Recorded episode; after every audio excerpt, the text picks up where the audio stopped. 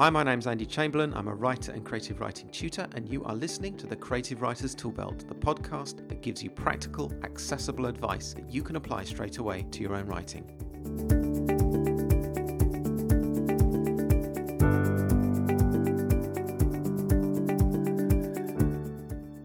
And welcome to episode 45 of the Creative Writers Toolbelt. Today's episode is an interview with the editor and agent Julie Crisp. And I know I say this about all of my interviews, but I really did have a great time talking to Julie, and I learned an awful lot listening to what she has to say, and I think you will do as well. There's some really excellent advice for all us writers. But first of all, I'd like to ask you a question Are you ready to really get to grips with the skills you need to be a writer? Maybe you want to write the story of your life or the story of someone close to you. If you've been thinking about all this for a while now, I'd like to invite you to take the next step and make a commitment to your writing. Join me and a team of writing tutors and professionals from the publishing industry for a week of focused teaching, coaching, and individual feedback. The Art of Story is a one week residential course in the Lake District in Cumbria. Running from the 9th to the 13th of November, the course will build your skills through teaching across a range of topics from generating story ideas to story structure, from understanding how to create intriguing and believable characters through to learning about setting and how voice works. You'll also benefit from individual feedback on your work from the resident tutors. The course runs from Monday afternoon to Friday morning, includes accommodation, breakfast, and lunch, and the cost is £350 for the week. But if you are new to our Lakes courses, and you're a subscriber to the Creative Writers Toolbelt, you can get a 10% discount on this price by quoting the code CWT10 on your application form. Now, this offer applies to anyone who books for the whole week, gets their application form to us by October 30th, and has never been on one of our Lakes courses before. If you're interested and you want more information, go to the First Page Courses website. That's firstpagecourses.com, or you can email me, andrew at andrewjchamberlain.com. Remember to quote the offer code CWT10 on your application form. I look forward to seeing you there. So here's my interview with Julie. I hope you enjoy it. Welcome to another interview episode of the Creative Writers Toolbelt. My guest today is the literary agent, script doctor, and freelance editor, Julie Crisp. And Julie has over 15 years of experience as an editor across three major publishing houses, working with commercial titles in fiction, non fiction, and children's books. And she's worked over here in the UK and in Australia. And most recently, she headed up the UK arm of Tor, a brand which will be very familiar to those of you who are science fiction and fantasy fans.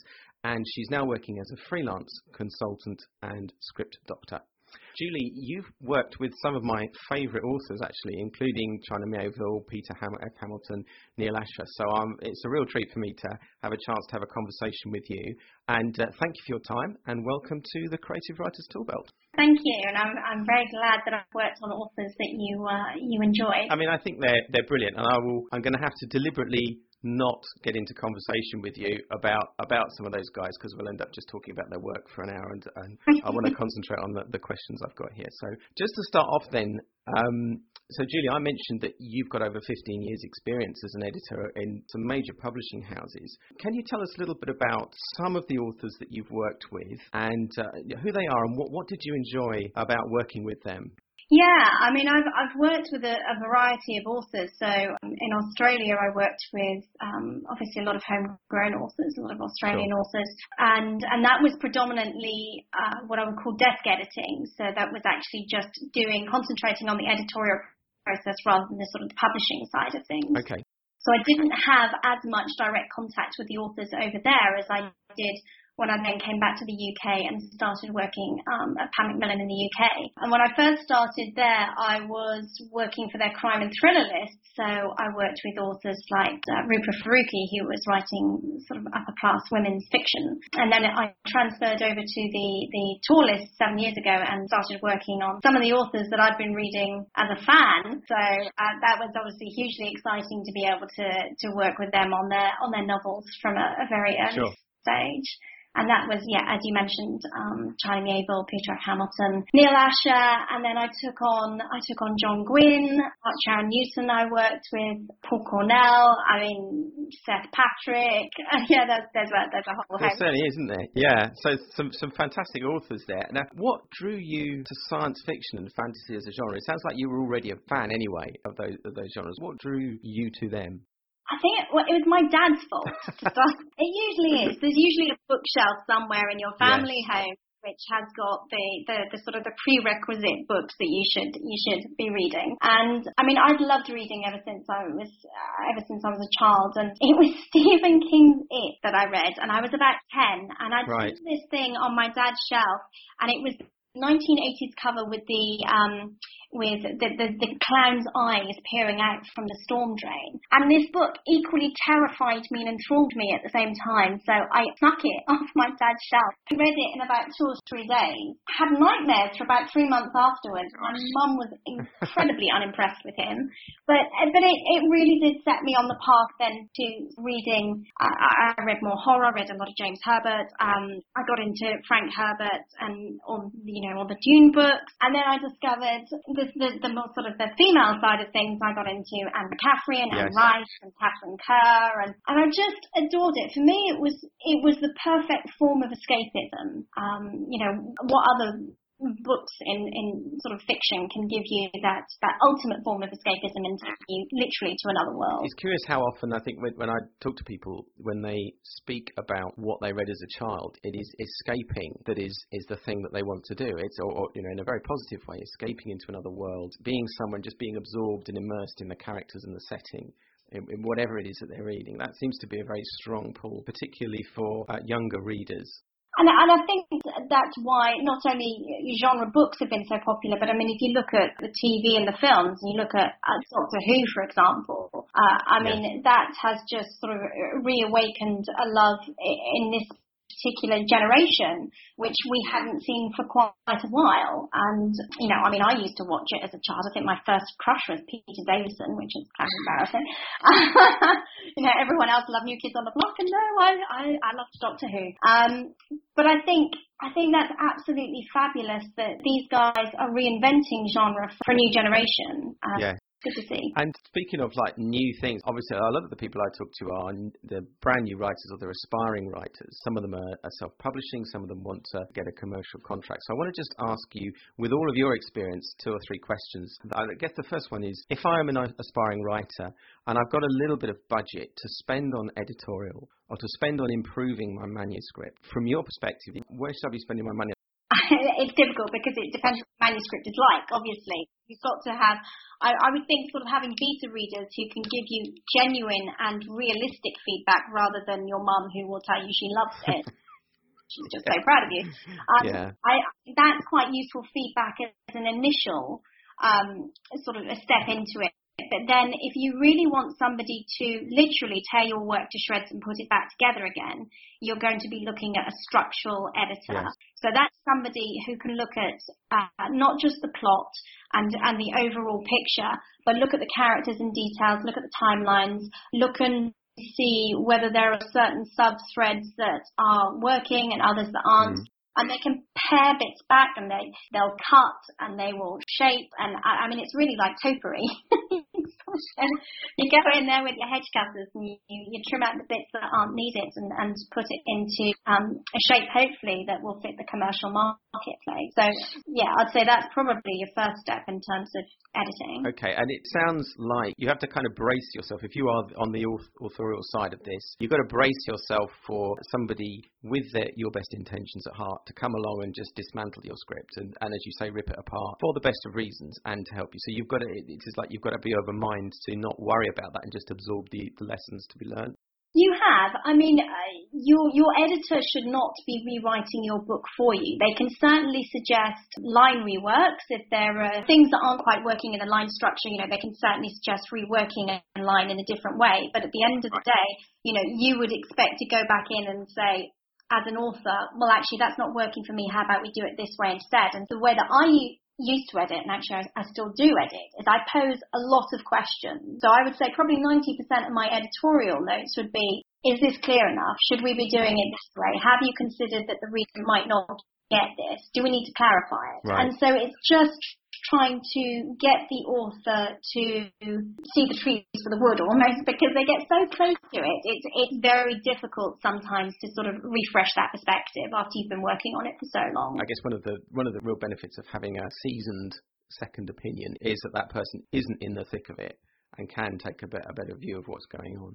And now, um, when you were a commissioning editor, when a story crossed your desk, what made you continue to read it rather than just toss it into the rejection pile? There there were several different things. I mean, it's it's the same sort of thing I look for in submissions now as an agent. It has to be different. It has to capture my attention. The writing plays a big part of that. So I'm not saying it has to be sort of, you know, literary book of winner style prose, but, you know, well written and engaging. And it has to have heart. I really want a story that picks me up and uh, trans- transports me into it. You know, I get so much that comes in that it really has to have that hook for me to make me to want it to read it any further. And do you think that is um, that is about character or voice or theme or or, or, or plot, or is it all all is it could it be any one of those things? It could be any one of those things. and It could be all of those things together. I mean, it's, it's so subjective because, uh, you know, what, what I may absolutely adore, another agent may hate. Right. What I would pick up and recommend as a reader, another reader may turn their nose up and say, what, what, no, I will only read this instead. So, I mean, we all read and we all love different things. And I, I think that does come into play when you're, when you're looking for books to commission or, or acquire. Okay. And in amongst all of those those different issues, though, do you are there perhaps two or three issues that you've seen both in your role now as a freelance person and, and, and when you were working for the publishing house? Are there like two or three issues perhaps that new writers keep falling over on? Are there, are there things which new writers need to really pay attention to because it's it's like a perennial problem for them? I think they they do need to ensure that there are no grammatical mistakes in it because I mean that is off-putting if you are starting to read something and as an editor something just jumps out at you which is a very sort of easy spelling mistake. I mean you can disregard one or two, but if it's consistent, you do start to wonder whether the author can actually write. So I would say yeah. I mean obviously most most writers would sort of look for that anyway. Um, not falling into stereotype is another thing. I think, you know, try and write yes. something that's your own, that you have invested in, rather than copying what you think will sell. Now, recently I spoke to uh, Lee Harris. I don't know whether you've met Lee or you know Lee. I know very well. ah, okay. So now I asked him what the most important thing that he was looking for in a piece of writing, and this is this is specifically as a commissioning editor. Um, and interestingly, he said voice, which actually spun us into a, a, quite a big Mm. conversation about voice because I'd never thought of voice as very important before. So would you kind of agree with that? I think it's key. There's no doubt at all. It, it, it is key because you are you're with that author on their on that voyage. So if you can't engage with that voice that they've written in, you're that's it. I mean, you're you're out from basic page one. So you you do need to have Yeah. that that empathy. I love something that reaches to me as a reader, sort of straight away, picks me up, transports me, makes me think I have to have this that's how commissioning editors get actually about the authors that they take on. I mean, there's real highs and lows in terms of publishing, and if you don't get the specific author you want because someone else has swept in and grabbed it from you, then you're, you're devastated. Yeah, there's a lot of passion involved in publishing. you could take it quite personally. yeah, it's that it's that emotion. Yeah. It's that um, and it's it's basically the feeling you get when you are so swept away with something and you're so excited. is that page turning factor would be another way to describe it. So you cannot physically put that book down, and that's that's happened quite a quite a few times when I've been commissioning, and, and an entire day has gone past with me just being completely engrossed in this 800 page manuscript and then looking up at the end of the day thinking, where the hell did the day go? You know, um, but that's what that. That's what I want. I want something to just sort of grab grab me and make sure I don't lose interest. Yeah. Um, I have to ask this now. You may not be able to answer this because it's a it's an impossible question. But how do you do that? As a writer, how do you do that? What have you got to pay attention to to capture your editor so that you, they can't escape? I think part of it is being completely invested and passionate about what you're writing. Because if that transfers itself onto the page, I, I think that something in that that you know other readers can pick up on. I think if you're writing sort of quite dispassionately about something, that is also, um, you know, something that will actually sort of come across on the page and, and you'll, you'll pick up on that. I think, yeah, I mean, most authors, of course, are going to be completely invested in their work. And again, thinking about the author-editor relationship, some, if, if an author is, is fortunate enough to get a, a, a contract and they're then working with an editor, what can an author do to make things easy for the editor? What is it? What is it that the editor needs from an author? And, and conversely, what, what what are you hoping an author will not do? What's what's going to make things hard? oh, well, I mean, it, no, I mean it has to be a, a sort of an, an, equally respectful relationship between an author and editor, and, and thankfully, I, I haven't touch wood, yet um, worked with an author that I didn't genuinely get on with, and, and it's just all worked out very well. I think what editors are looking for, again, is someone who's invested in their work, someone who is going to try to understand the complications involved in publishing because you are one of sort of 20 authors that that editor might be dealing with. They're not necessarily going to be able to get back to you as soon as you phone them. There are so many other things going on in the in the publishing world. So you are, you know, incredibly important to them and they do want to get your book out there and do as well with it as they possibly can. There are other factors involved. So there's patience and respect and bear with your editor and yeah, I mean, obviously, if they've not got back to you within two or three days, you have every right to change them. Okay? Excuse me, I'm still here.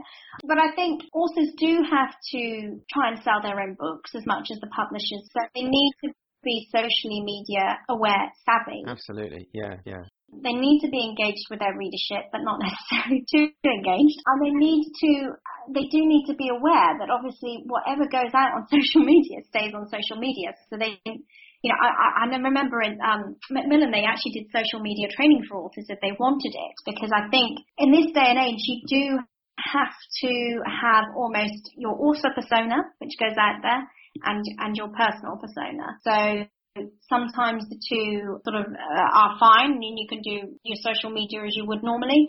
But I think other times, you know, sort of certain opinions might set people off or might be a little too sort of enthusiastic about joining in a in a discussion. I think in those cases, it's always wise to sort of take a step back and, yeah, and sure. think, okay, well, what is this going to do for the fan base? Yeah, I can I can actually imagine that, that a lot of authors have to just they can hear the wise words in their head saying, don't react to that post, don't don't press the send button, just just don't say it, whatever it is at the moment, don't because it'll come back to haunt you. It's incredibly difficult though, because yeah. and, and even for editors as well. I mean, we're sat there sometimes biting our tongues, going, "Oh, if I could just get on there and say exactly what I think." And We do. We're human, but it, at the end of the day, yeah, yeah. I mean, that's it's just basically going to at times feed the trolls and yeah, go yeah. up in the face. Okay, so it's just not worth. Now, in one of my recent podcasts, I did a piece around what what are the essential qualities of a writer, and quite often when I'm interviewing somebody, I'll ask them but especially if they are from the world of publishing, what do they think are the essential qualities of a writer? And I normally pick three. I mean, my three were perseverance, humility, and imagination. And I wondered if you had a kind of sort of three. What are the three qualities that you think an author needs to have? Yeah, I mean, it would be very similar actually. So dedication, I think, um, would be would be one, and that's dedication to sort of the craft and uh, the publishing process, um, the, you know, the books in general. Innovativeness, I think, would be another, which is kind of similar to imagination, but probably takes it a step beyond as well. You do have to come up with new ideas and new concepts about how to write the books, how to sell the books, what the, what is the marketplace doing? Do I need to react to it? These are all considerations that an, an author should be having as well as the editor and as well as the publisher. And I think again, yeah, patience and, and just sort of an, an understanding that, you know, it may all happen overnight and it, that's fantastic when it does but more often than not it tends to take quite a while to sort of build attraction. I've got a couple of friends who are editors and one of them particularly is often complains to me about the fact that in days gone by the editor found a book and liked the book and was able to present the book and it was it would be published. But now I don't know whether this is your experience but if you find a book that you when when you were in the publishing house that you loved and you really believed in, you would then have to get it through a whole series of meetings, not just editorial meetings, but you'd have to persuade your sales guys, you'd have to persuade the marketing people, you'd have to persuade a whole constituency of people before it would see the light of day. And the author has to almost be as engaged as a marketer and a salesperson for their book as they do a, a writer. Is that is that your experience? Would you agree with that? Yeah, I would agree with that. I mean, I I think it's actually more important these days is actually that the sales and the marketing people and the PR people are on board from an early stage because they're going to be so heavily involved in the book and what happens with it. I think having enthusiasts from a very early stage is actually no bad thing. It's always better to have a lot of people shouting enthusiastically yeah. than one lone wolf howling in the wind or howling at the moon. Um, so, so I, I never had an issue with actually getting getting people to sort of read and be enthusiastic about things. I don't think the author necessarily needs to be involved in that stage of it, but they certainly do when it comes to sort of pre-publication awareness and, um, and marketing and PR uh, once the book is published, because they need to be as involved as in, in selling it and selling themselves as a brand as the publishers are. You know, I mean, the publishers can only do so much. We can do a little bit of advertising, they can do a bit of advertising, they can do a bit of sort of social media, but if it's the author out there, and I'm not saying, you know, the author should be out there banging away saying, read my book, read my book, it's great, because that's not the way to do it. But if they can socially engage their audience and have them on board from an early stage, then they are more likely to win readers that way. So it's kind of whether you like it or not, perhaps as an author, you've you've got to get with social media. So are you on Facebook, Twitter, and um, if the publisher says you need, you know, it'd be great if you could go and speak here or do this, or that you've just got to. It's good to react to that positively and get yeah get involved. yeah. I mean, definitely. I mean, obviously there are if there are things that you you know sort of feel uncomfortable with, if they ask you to dress up as a pineapple and there are no pineapples in your books and you're wondering why the hell they're asking yeah. then it's probably wise to just query it. But they're unlikely to do that. So I mean, you know, they will they will always try and pitch ideas to you and pitch events to you that you should be perfectly comfortable in doing. Okay. I mean, that makes sense. I guess everybody starts with a kind of, yeah, or should start with an attitude of, I'm going to do what I can. I'm going to respond to what I'm asked to do. I'm going to kind of get with it. I mean, that that's what I would think. You know, I, I'm the author. This is my book. These people are publishing it. I'm going to work with them and get stuck into it. Well, that's exactly it. I mean, at the end of the day, it's a team effort. You know, I mean, everybody is in in the same boat that they want the book to work, they want the author to work. So yeah, they're all they're all heading for the same goal. Okay, so I want to come back a little bit more to the kind of writing process now. Uh, recently, I, I got a bit involved in a bit of a debate around planners versus pantsers or planners versus people who just kind of splurge it all out in one go. Do you think there is? Uh, do you think this is just purely a matter of personal choice, or uh, are there some guidelines that you would advise people when they when they're coming to write? I would never try and teach somebody to write. you know, I, I think everybody has their own way of doing it. I know um, several authors who sit down. Um, Peter F. Hamilton, I think, is probably his notes for his books are probably as long as the books themselves. I mean, he puts a lot of planning and a lot of research and, and draws a copious amount of notes to refer to when he's writing his books. I know other authors who basically sit down and start writing and just see where it takes them. So I, I think it's a, again, it's a very subjective thing, and I don't think there's any right or wrong way of writing as long as you are writing. So there are some people who they can just sit down and and all right, it'll be a bit of a first draft, but they will just produce something with the minim, most minimal amount of planning and and forethought. Yep, they will. They will just be able to sort of sit down and write, and they won't have made any sort of uh, defined ideas about what the characters are going to do or where the characters are going to go. They'll see where those characters take them. And they may well revise them at a second stage and do something slightly different with them. But forgetting the, the sort of the words on the paper to start off with, that, that's, that's just what works for them. And kind of connected to that, again, I've had debate with people about when you're writing a first draft, uh, most people I talk to, they say, you don't really get you don't really want editorial advice you don't really want too much editorial input when you're first draft you just get into it and you power through it and you finish it. You don't want to kind of stop stop start all the time. Other people want to see people say no it's good to get a little bit of advice as you go. Uh, do you have a, a view on this? What do you what do you think writers should do? Well this is why I would never ever be able to write because I would go back and re-edit that first chapter until there was nothing left. So I I would say actually the most important thing is just to get it done, to, you know, to power through. Because if you do keep going back and changing things and asking for people's opinions and changing things again. You will get a hundred different opinions if you ask a hundred different people. So, you know, that is not going to help the creative process. What you need is to have something that is completely finished that you can give to people and then you can cherry the feedback that they give you. But having just a chapter and sort of sending it to someone to read, you're, you're just going to get numerous and confusing messages. So I think no, it's definitely better just to plow on, get the words on to the paper, and then and then go back and redraft however many times you need to afterwards. Okay, a lot of writers talk about the, the, the, point in the story where they struggle is that kind of difficult middle stage. I've, I've heard a number of people say, you know, they get 30, 40,000 words in if they're writing a novel, and the whole thing just kind of seems to grind to a halt, and it's just hard work to push through. How how do you think a writer can keep the momentum going in, in the middle of this story where there's this kind of risk that things can sag a little bit? I think probably the best thing to do is just take a step back from it all. Um, you know, if you've been powering through for that many words and you've got as far as you have and you are just stumped about what happens next, just take a couple of days, try not to think too much about it, and then get a right. fresh perspective on it when you come back. If you're still stumped, then, you know, it might be worth thinking about something different, putting down some ideas that you've had for scenes previously that maybe you haven't sort of covered, and see if that generates any idea and gets the motion sort of going again. Okay, so if I want to, to come to you and get your help, what what what kind of stage should I be at if I want to come and, and get the kind of help that you can give me?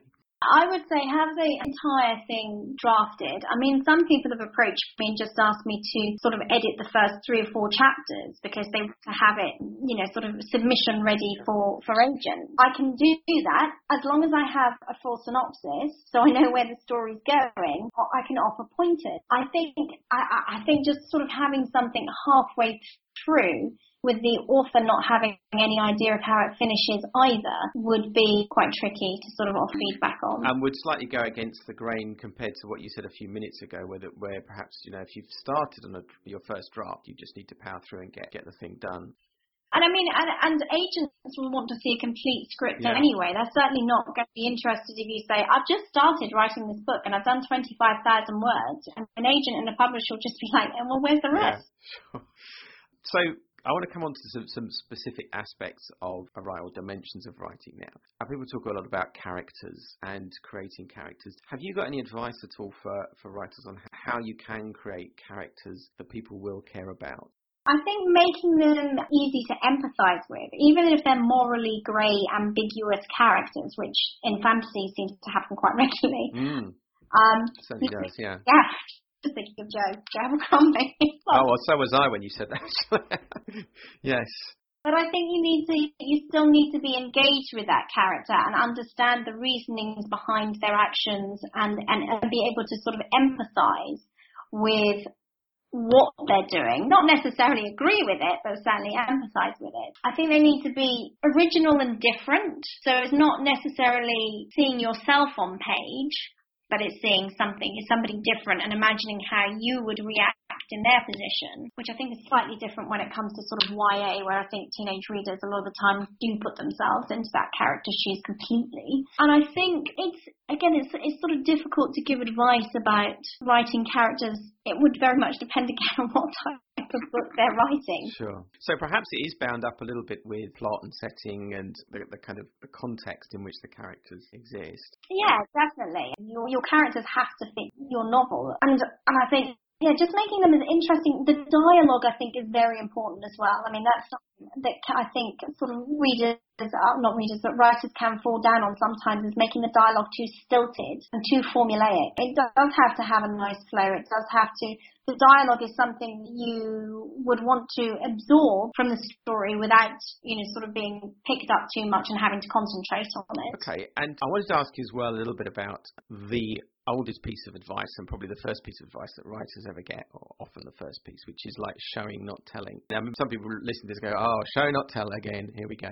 uh, but it, it's, it's, it's interesting how uh, these days because it's talked about so much, you get nuances because some people say, oh, you got to do a bit of telling. Actually, you do a little bit of showing and a bit of telling, and all of the, these kind of things. Where are you at? What's your views on on showing, not telling? I mean, is it? I think it's it is still true, and I used to um I used to come up against that with debut authors frequently. So there are there are certain mistakes I think debut authors can make, and that is that is overwriting and that is putting too many ideas into the first book. So I think they'll get so excited about the fact, you know, that they yeah. that they might get a publication deal that they just crowd all their ideas in and don't sort of spread them out. And I think, yeah. you know, that is something that needs to be looked at and that's where sort of the show and tell comes in as well is that I think you can do gradual world building and world building and fantasy okay. obviously are key but you can't do info dump so if you have three pages about you know sort of mm the architecture of a particular building. Well, that's the info dump. You don't you don't need that, and that's just as important as showing and telling. It's it's quite difficult to define, especially yeah. I mean, I, have gone back and I've, I've, sort of said to new authors all the time, show, don't tell. I think there, there are ways you can do it. Doing it through dialogue is a good way. So you don't necessarily have huge chunks of, he did this, he went there, he did that, he turned, he lifted his hand, he, you know, I mean, that's, that's just too much. It's just too much information and it, it pulls the reader out of the story. But you can have maybe one line of that and then a bit of dialogue that gives away some of the plot as well, rather than having it all down on page. So there are certain trick that you can use to turn it from one thing into another. Okay, um, we come back to science fiction and fantasy in general now. There's a lot of things happening with science fiction and fantasy at the moment. What do you think are the trends that gain your attention in, in either or both of those genres at the moment? What are the things that you're looking at saying, oh, that's interesting, I'm, I'm kind of drawn to that? I really like crossover and, and books that sort of start off in one way and then take you off in a totally different direction or have a bit of a twist to them. So um, I suppose some people would call it science fiction light, which I really resent. it's just, just insulting. I, I, I do, but I do like that. I think something that engages a wider readership and encourages them to pick up a book that they wouldn't necessarily have traditionally picked up is just so important for the genre because if they pick that up, then there's a potential for them to go and pick other things up. Mm. I think, you know, authors who have done that really well, I mean, China crosses boundaries. Yes. Left, right, and centre. Oh yeah, he just he just goes his own sweet way all over the place, doesn't he? Really. Neil Gaiman does the same thing. Um, yes. You know, Lauren Beukes has done some really interesting stuff. Sarah Lotz, you know, there, there are a bunch of authors out there. Um, Seth Patrick did it as well with The Returned, who are sort of challenging what the traditional tropes of genre are, twisting them and doing something slightly different with them, engages either the literary audience or the more sort of commercial audience, mm. and brings a new readership in. And I, and I think that fresh blood is actually no bad thing. Okay, and uh, conversely, are there things uh, within either genre that you think, all right, enough of that already. I don't want to see any more. I don't want to see any more of whatever it is. You know, boy wizards, zombies, whatever. Says the girl who took on The Walking Dead. Yeah, probably not. Sorry. yeah, no zombies. You know, well, M.R. Carey did it very nicely, so I'm, you know, I wouldn't knock it. No, no, maybe, maybe there's life. No, yeah, no pun intended. sorry, but yeah, maybe it's still got some traction. Zombies, I don't know. Yeah, I, I think yeah. I mean, uh, to be honest, yeah, zombies I think have probably had their day. Horror, unfortunately, you know, much as I absolutely adore it, and I'm a huge horror fan, it's mm. such a small part of the marketplace that I think it has to again have something that will cross over that particular genre rather than stay in that very niche area. Urban fantasy, in terms of a more urban fantasy mm. stroke paranormal romance, gotta admit I have never been a fan of. I know there's a readership for it, I know there's a market for it, and it's really not me. I just, I, I just don't get it. But no, I, I mean, apart from that, I think yeah, as I said, it's it's it's all subjective. So for me, it's it's crossover. It's people doing something slightly different. I still love epic fantasy and and fantasy with grimdark characters. The market is still loving it as well. So I want to talk to you a little bit as well about self-publishing, and uh, again, a massive topic uh, in publishing in general. Uh, do, do you think some authors should consider self-publishing? Is there a place for it? And there is a place for it. I mean, I know, you know, some authors have done incredibly well through through self-publishing, but I would also say, you know, be wary. Don't think that you're automatically going to be uh, a huge bestseller and sell billions of copies.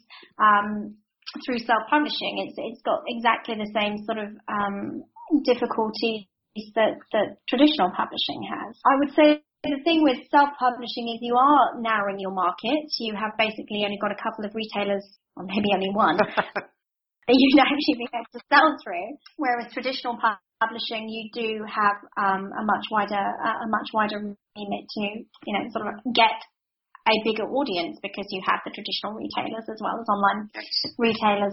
It's it's really a matter of choice. You know, if you've been turned down by every traditional publisher going and you are absolutely desperate to get your book published and you think there is traction there for an audience, then then do it. You you really haven't got that much to lose. So no, I think there I think there is a marketplace and as I said, some some authors do it absolutely fabulously and think, you know, that's for them. They wouldn't dream of going with a traditional publisher. And I know other authors who have self-published, um, Amanda Hocking and, and Blake Crouch actually, who both self-published as well and then came to traditional publishing because actually you know, they, they just wanted uh, a support team behind them and a wider reach. I guess for me, that would, if I was having that debate, that would be the kind of principal thing, which is obviously if you're self-published, then you are the publisher and the marketer and the salesperson and the writer and everything.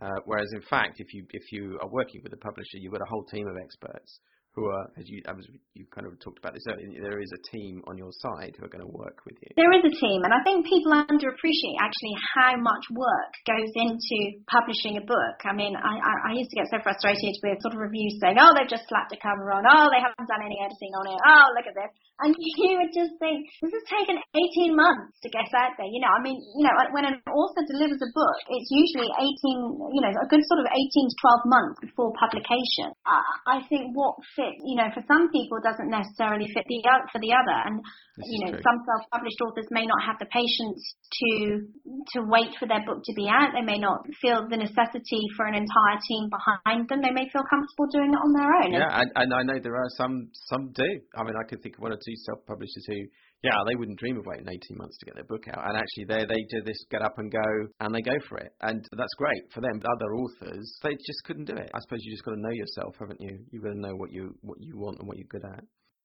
So at the beginning of this conversation, we said that after 15 years in uh, big commercial publishing houses, you're now working on your own. So I presume you are you're now self-employed. I am, and my boss is a real pain in the ass. Makes me work weekends and evenings. Oh no! Give me a break. uh, yeah. No, I. But um, tell us what you do. Tell tell us a little bit about your work now, Julie. What do you what do you do, and what can you do uh, for people who are listening to this who maybe you know they've got their first draft and they think it's brilliant and they're really passionate about it and they've worked on it, but they uh, you know they've shown it to their friends and beta readers, but actually they now need some professional assistance if they're really going to take it on to the next level. Well, so what I'm doing at the moment is something of a, a bit of a dual role. So I've got the agent hat on one side and then the freelancer on, on the other. And the, the plan is to do full-time agent as soon as I have a, a, decent client list in place. At the moment, I'm also doing, yeah, freelance work, which I'm working for publishers doing structural editing. I'm still working on a lot of my authors that I worked on at Pan Macmillan. And then I've got the script doctor side as well, where people are sending me in their manuscripts because they want either advice or they want a full structural report. And and it would depend, you know, sort of to what level of editorial feedback that they would be happy and comfortable to receive as to what kind of report I would consider doing for them. The project I'm working on now, I guess I might come to you and say, I've, I've written the manuscripts, I've finished it, I've particularly worked hard on the first three chapters, there's my, there are they, there's my synopsis. What do I do to get this thing to the point where an agent would take it or a publisher would take it? Well, what I recommend for most people who are sort of looking for an agent opinion is to send it to me as an agent. and what I will do is I will I will take a look at it and say whether it's for me or not. And if they will then want to come back and say, well, what can I do to make it better? I can I can offer them feedback, and that would be feedback from um, because that would not necessarily be me saying do this work, and I'd be interested in taking it on because from that perspective if I feel this work needs doing on it and I'm interested in taking it on, I will take it on and I will do the work. That's part of my role as an agent, is to sit down and do those big edits on, on my clients. Oh, okay. I mean, how I work is I get them to send it to me in the agent first, and then you know if I'm if I'm not interested, then I will be able to give them. First of all, I'll be able to give them feedback why. I mean, my rejection letters, I always try and give constructive criticism about what I've liked and what I haven't liked as much. And then if they want further feedback because they think, you know, there's still something in there and actually they would like to sort of either resubmit it or submit it to another agent, then I'm, yeah, of course I'm very happy to sort of give them a, a much more in-depth report on it. But yeah, in terms of so the, the you know the authors I've taken on, I do full structural and line edits on those in the same way that I would have done when I take on an author for a for a publishing house. Okay, so if somebody does want to get in touch with you with your agent hat on or your editing hat, or, or to, to just um, ask you to, to for some help and to do some work for them, how would they contact you? So I've got a I've got a website online, www.juliecrisp.co.uk, uh, and I've got yeah my my email address and the submission forms are on there. So that's the best way of getting in contact with me. Please do not approach me via Facebook or Twitter or LinkedIn. I very rarely read the emails on LinkedIn, and when it's Twitter and Facebook, then that tends to be, you know, purely for social media rather than pitching. Um, okay, I mean that's that's sensible, isn't it? And that's that's good to know. So you you're at juliecrisp.co.uk, and if people go there, they can see the services you yeah. offer. Uh, they can read your blog. They can get in touch with you as a contact. I'm just looking at your website now. Yeah, they can see my testimonials. Um, yeah, you know. and you've worked with some great authors. I, I, mean, I know I've said this already, but I, am just looking at these these guys: you know, Ann Cleeves, Peter F. Hamilton, China Miéville. Uh, I'm thinking I just need to get my my manuscript finished so I can send it to you at the moment, frankly. yeah, I do miss them. Love those guys. Now, um, we're coming towards the end of our conversation. Is there anything else that you would want to say to people listening to this by way of advice to uh, aspiring writers or any other comment or any sort of pearls of wisdom that you can give us before we finish? Yeah, I mean, I think I'd say to, to, to sort of writers in general, you know, don't think that we don't appreciate as both agents and editors actually how difficult it is to sit down and write a book. As said, you know, I would never be able to do it, so I have the utmost respect for anybody who does. It can be incredibly discouraging to get those rejection letters from agents. But as I said, it's, you know, it's a very subjective thing. What one agent might not like, another might adore. So, you know, don't give up. Just, just keep at it because, you know, hopefully it will happen at some stage. Okay, well that's a that's a very optimistic and encouraging and hopeful way to finish. I think so. We'll we'll leave it at that. Julie, thank you very much for your time. Uh, it's been a pleasure talking to you, and um, I've learned a lot of stuff. So just to close in, um, if people want to get in touch with you, it's www.juliecrisp. That's J U L I E C R I S P dot co dot uk. Okay, thanks very much for your time. No, thank you. Bye-bye. Bye.